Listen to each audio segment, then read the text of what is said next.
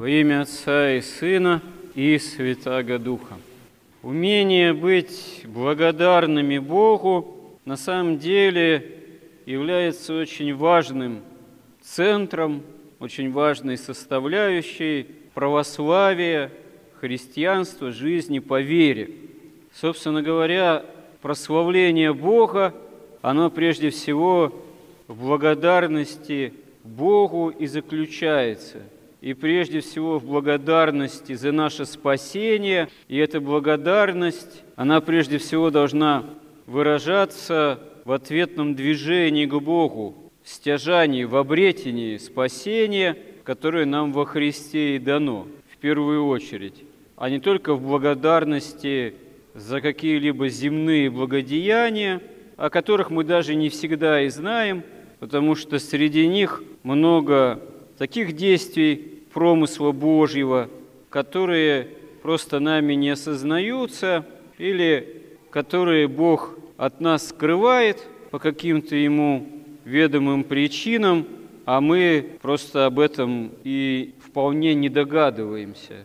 Да можно сказать, что все мироздание, помимо того, что Бог однажды сотворил мир и человека как венец творения, оно, можно сказать, нуждается том, чтобы Господь его как вседержитель именно постоянно содержал. Можно сказать, что современная наука об этом тоже свидетельствует, потому что бывали времена, когда человек как-то начинал превозноситься, начинал себе воображать, что он сейчас все о мире поймет, и что мир он может, можно сказать, что и почти без Бога существовать. Без Бога это вообще уже выразилось в крайнем материализме и атеизме, но несколько ранее человек пытался создавать разные системы представления о мире, где казалось, что оно все само собой вращается. И еще немного, чуть-чуть, и наука все объяснит, создаст некую такую теорию всего, где, в общем-то, и Богу-то особо места и не будет. Ну да, было такое еще понимание, как деизм,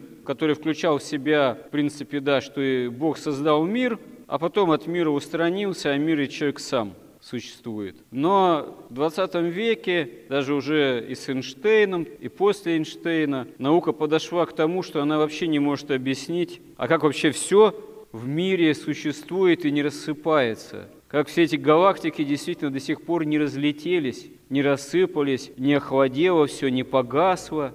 Ну и тут, конечно, уже появились всякие представления о так называемой темной энергии, о темной материи, не будем сейчас на это отвлекаться, хотя это сама по себе довольно интересная тема, потому что если начать в это вникать, ну, действительно, просто без Бога мир сам по себе уже давно бы рассыпался бы. То есть э, не просто Бог сотворил мир, но и промышляет о нем как вседержитель. Но это мир, эти все звезды, там, туманности Вселенной, Млечные пути пространства, а человек, человек, как его действительно Бог долго терпит. Не зря же апостолы, первые христиане думали, что второе пришествие совершится еще при их жизни. Сейчас они проповедуют о Христе воскресшем всем основным народам. И чего этому миру существовать? Чего этому человечеству еще, ну, можно сказать, безобразничать, когда спасение вот уже совершилось, принимая его, так ведь Господь еще попустил столетия и тысячелетия. Мало того, Господь попустил весь этот научно-технический прогресс, всю эту компьютеризацию, все эти телефоны, компьютеры, планшеты, гаджеты, без которых мы уже жить не можем. Вот уткнулись в них, куда не пойдешь, не зайдешь, что там на красный свет светофора, на зеленый, что в метро, что за рулем автомобиля, все в эти гаджеты уткнулись. Вот без них уже существование немыслимо становится, хотя если задуматься, ну что это на самом деле такое? И вот Господь все равно о каждом человеке промышляет. Да и две тысячи лет назад мы видим в Евангелии чаще всего совершенно неблагодарное отношение к Нему, к Богу, к Христу, к Спасителю, к истинному Мессию, к источнику жизни вечной, к жизни подателю, к подателю исцелений. Десять прокаженных вопиют стоя вдали, потому что им близко подходить нельзя по закону. Они исполнены заразы и всякой нечистоты. Иисусе, наставник, помилуй нас. А отношение к прокаженным, прокаженным в Древнем Израиле было не просто отношением как бы болящим. В общем-то, большинство болезней рассматривалось как своего рода одержимость нечистым духом, одержимость дьяволом.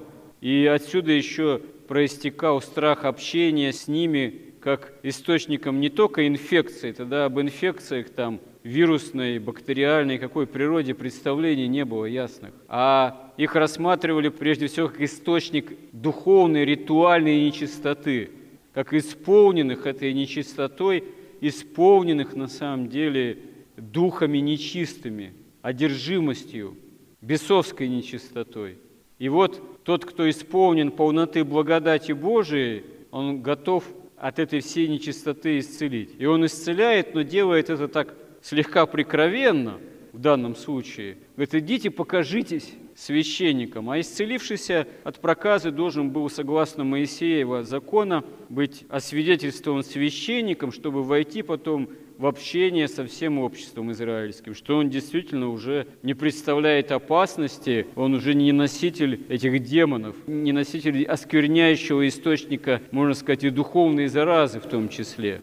И вот эти десять идут, и по дороге они исцелились. И девять пошли дальше к священникам ветхозаветным засвидетельствовать, скорее вступить в общение с Израилем, скорее обрести все утраченные ранее права, стать как все и заняться как каким-то дальнейшим устроением своих дел.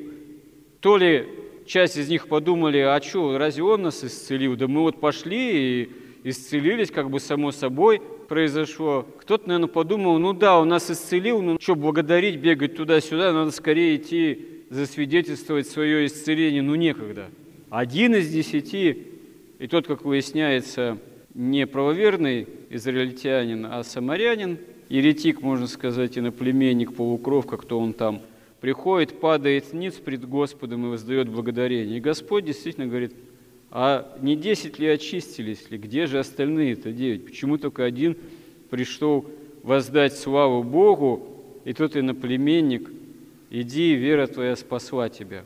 Вера этого иноплеменника, она оказалась спасительной во, всем, во всех отношениях не только, видимо, в отношении того, что он исцелился от этой страшной заразы и стал быть отверженным, но и в том, что действительно его вера свидетельствовалась этим благодарением, то она должна была быть во всем для него спасительной, стать должна была, видимо, таковой.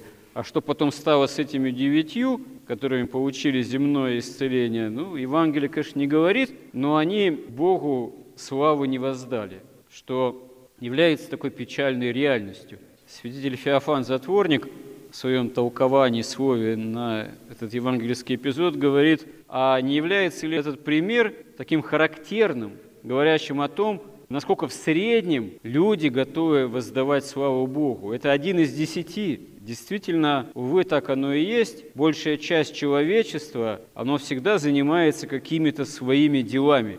Эти дела могут быть самые разные. От великих культурных свершений – бизнеса, картошки на даче, внуков на даче, так что причаститься некогда там, ну сейчас не лето, правда, ну, в принципе, на исходе лета осенью очень часто эту фразу слышишь, священник слышит, что все лето на даче с внуками просидела, а причащаться было некогда. Храм далеко, сил нет дойти. Дети, родители внуков отвезти не могут им некогда.